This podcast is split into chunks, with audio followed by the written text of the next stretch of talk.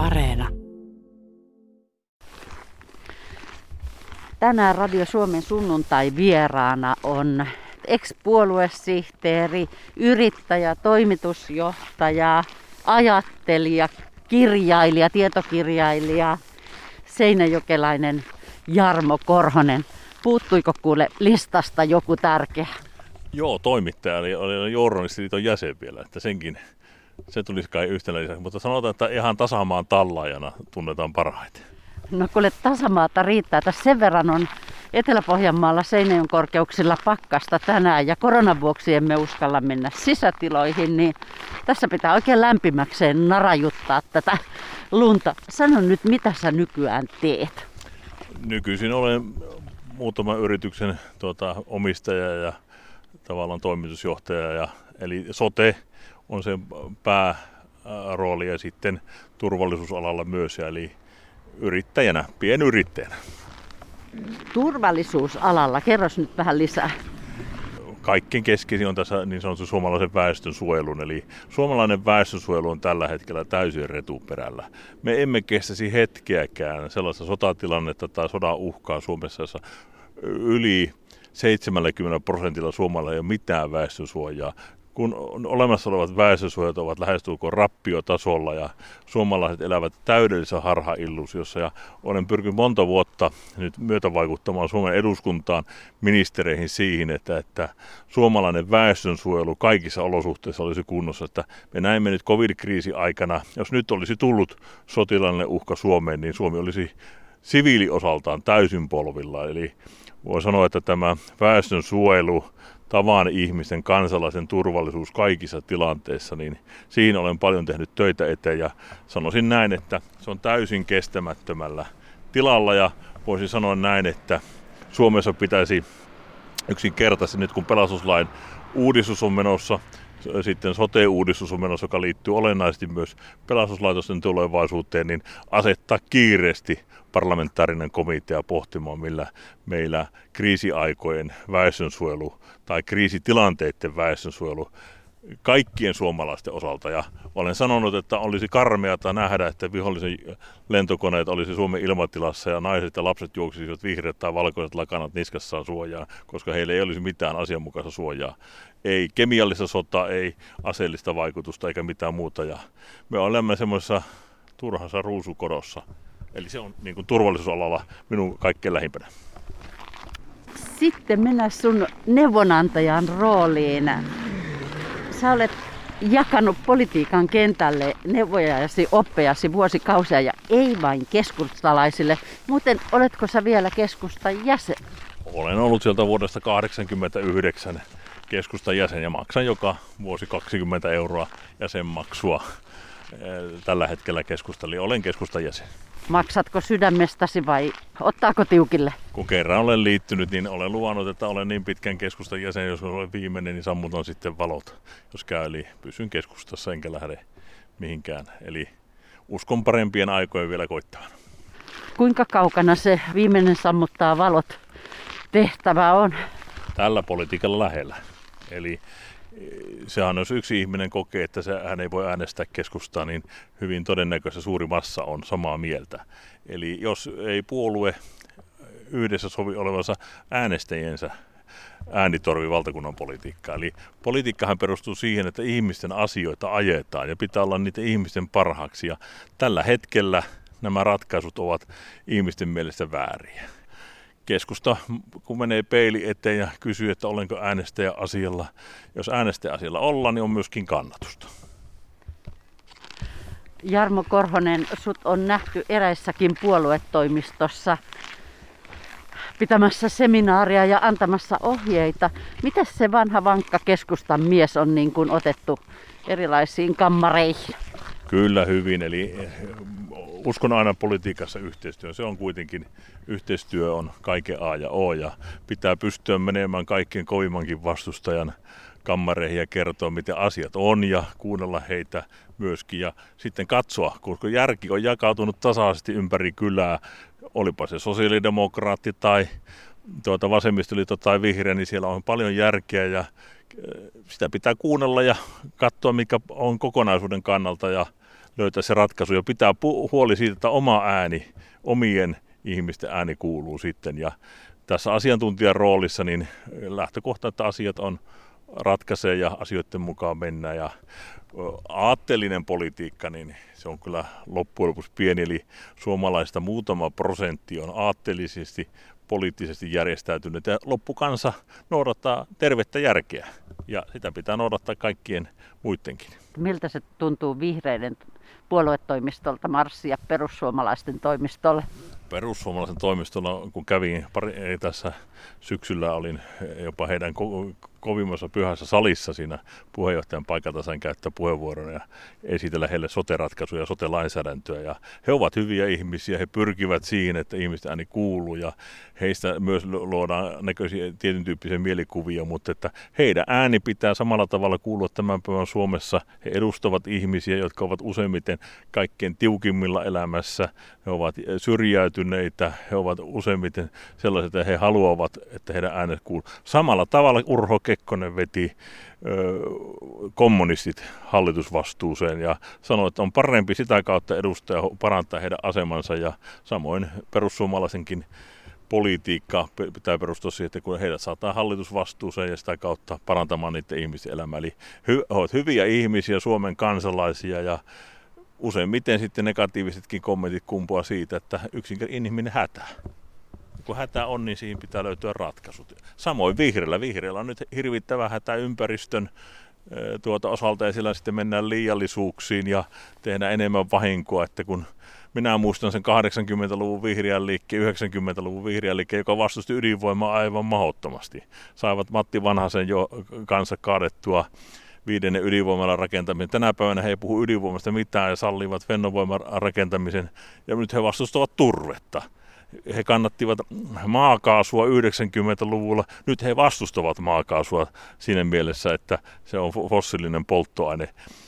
Eli suo siellä, vetelä täällä, eli ajat muuttuvat ja perussuomalaisetkin niin edustavat tänä päivänä sitä syrjäytyneiden porukkaa, mitä osittain kommunistit edustivat 50-luvulla ja tuota, vihreät edustavat tänä päivänä sitten tuota, ihan eri politiikkaa, mitä he edustivat 80-luvulla ja si, siinä se maailma muutti ja keskustakin on tällä hetkellä liberaalinen puolue ja minä itse olen tällainen maalaisliittolainen. Tänään Radio Suomen sunnuntaivieraana on seinäjokelainen, sanoisiko ex-poliitikko, yrittäjä, kirjailija, mitä kaikkea vielä, Jarmo Korhonen.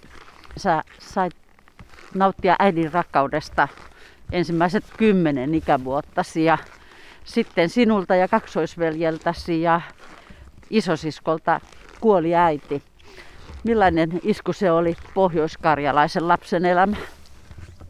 No se tapahtui aikanaan 13. päivä kesäkuuta 75 Uimaharjussa ja voi sanoa, että maailmahan muuttui täydellisesti. Eli kaksi maailmaa ennen sitä.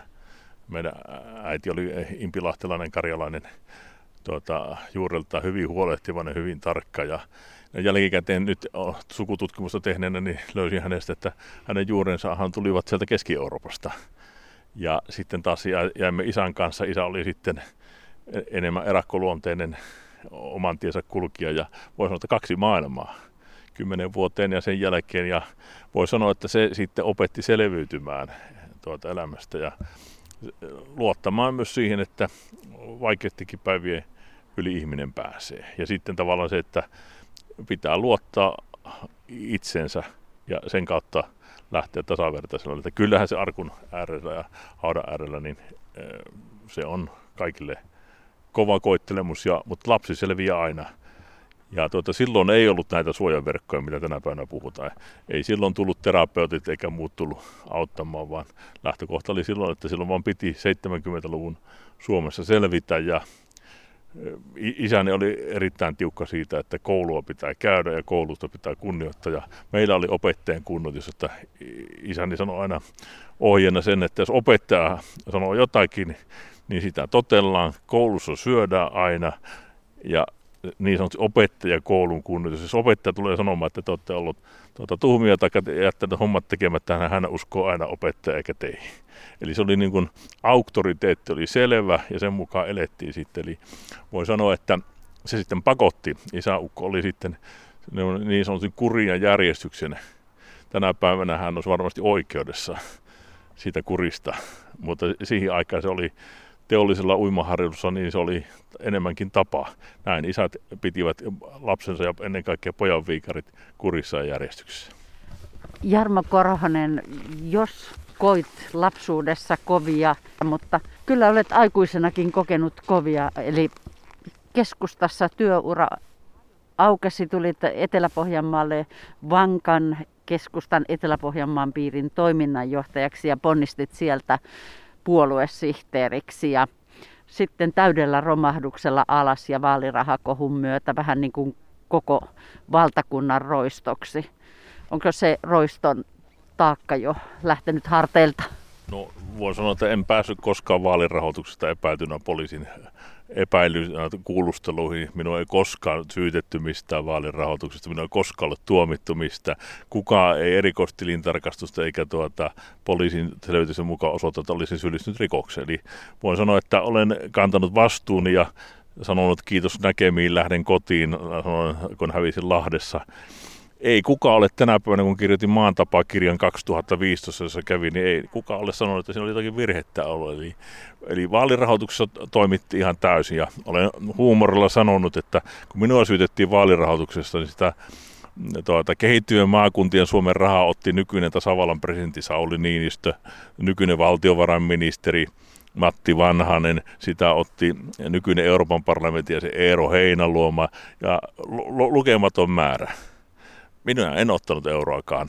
Keskustalle totta kai sitten maksettiin samoista yrityksistä ja otimme vaalirahan vastaan. Ja samalla tavalla niin kuin nykyinen presidentti Sauli Niinistö sai tuota, henkilökohtaisesti 10 000 euroa ja sitten presidentinvaalikampanja jo vuotta aikaisemmin 25 000 euron mainokset plus muut rahat. Ja voin sanoa, että eipä tuossa ole heillekään mitään haittaa tullut ja sanon, että tänä päivänä tilanne on pahempi se vaalirahoitus johti siihen, että nyt piilotellaan, juonitaan takana ja nyt tulee miljonäärien kampanjoita, eli vain varakkaat ihmiset ja sitten e, tämmöiset vaikuttajaorganisaatiot, niin kuin sosiaalidemokraatilla ja työväenliikkeellä oli, jossa kerättiin niin miljoonia euroja ja tuettiin sieltä sitten vaalikampanjoita. Eli nyt tämä tilanne on minun mielestä jopa pahempi tällä hetkellä. Eli eikö mitään hyvää jäänyt tuosta isosta sousta ja asioiden läpikäynnistä?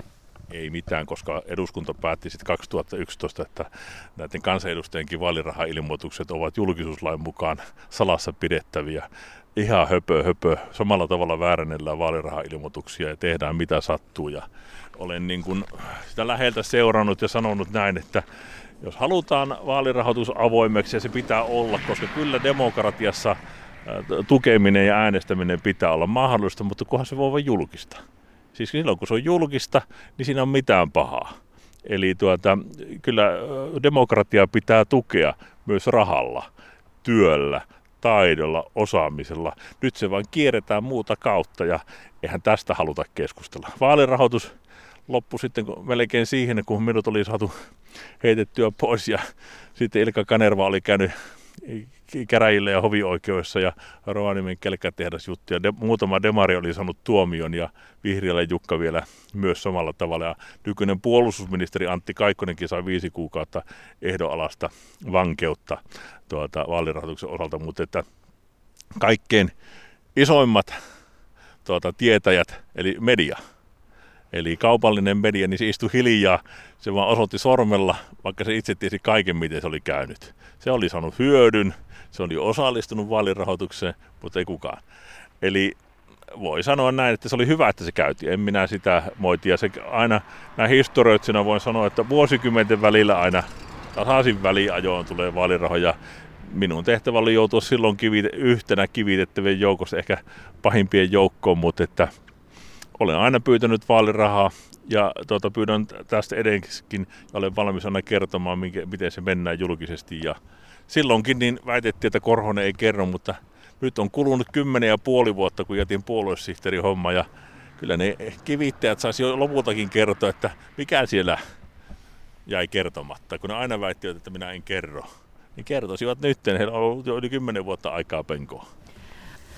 Radio Suomen sunnuntai-vieraana on tänään ollut seinäjokelainen Jarmo Korhonen. Kun sulla vaalirahakohun jälkeen sitten mietit, että mitä tästä ryhdyt tekemään, niin sä hautauduit ainakin arkistoihin. Eli, eli miten se uusi elämä lähti liikkeelle? Se lähti työttömyyskortiston kautta. Menin työttömyyskortistoon ja sitten sain myös mahdollisuuden opiskella, eli suoritin pro-gradutyöni valmiisen valmistun Turun yliopistossa filosofian maisteriksi. Ja sitä kautta lähdin sitten arkistossa myös penkomaan, eli se kuului siihen prosessiin, eli opinnot oli jäänyt tavallaan politiikan osalta vähän niin kuin tuota, tekemättä loppuun asti, niin tein ne loppuun. Siltä osin, että sain maisterin paperit. Ja sitten kävin kaikki arkistot, eli tunnen kaikkien näiden keskeisen isompien puolueiden taustat ja niitä salaiset paperit. Ja minulla on hyllymetreitä aineistoa tai kovalevyyttä aineistoa. Kuvasin miljoonaa 600 000 valokuvaa. Oh-oh. Eli kaikista dokumenteista ja kaikista muusta. Ja nämä kirjat kirjoitin sitten dokumenttien pohjalta. Eli sen takia, että jos joku haluaa että mihinkä sen viittaan ja mikä on, niin minulla on ja minulla on nootitetut versiot itselläni ja mulla on tuossa kolme kirjaa, sitten ennen pitkää tulee jossakin vaiheessa julkaisen ne, käsittelee Esko Ahoa, Ahon poliittista uraa ja niin poispäin. Ja tuota, se oli kyllä opettava vaihe. Olen jälkikäteen ikuisesti kiitollinen, että sain melkein neljä vuotta tutustua myös arkistoihin, sosiaalidemokraattia-arkiston, keskusta-arkiston läpi käynyt jo RKP-arkiston, näin miten ruotsinkielinen raha, siellä sitä vasta onkin tutkimista, tuota, voi sanoa, ja sitten moneen muuhun asiaan tuli selkoja. Maailma näyttäytyi ihan erilaiselta, eli kun katsotaan vuoden 1987 hallitusratkaisua ja kun Väyrysestä on tehty pahis, niin tosiasiassa ne Moskovan miehet olikin ihan toiset ja kuinka Moskova junaili tavallaan meille vuoden 1987 hallitusratkaisua, kuinka ne tiesivät jo ennen tuolla Neuvostoliitossa, mikä tulee, miten Karatsev ja kumppanit informoi porvarihallituksen osalta, että Väyrynen pelasi. Koivisto se vasta pelasikin. Sorsa se vasta pelasi. Väyrynenhän oli loppujen lopuksi näiden niin sanotusti porvarisopimusten ja porvarirahoitusten kautta, niin aivan niin kuin monta askelta takana siihen, mihin Mauno Koivisto iso koura, kun hän junaili mielisensä hallituksen jatkokauden itselleni. Niin sieltä kun niin katsoi ja nytten äh, Keskirauskan kirja Suomisesta oli oikein hyvä analyysi siihen pohjaan, mutta minun maailmankuvani muuttui paljon.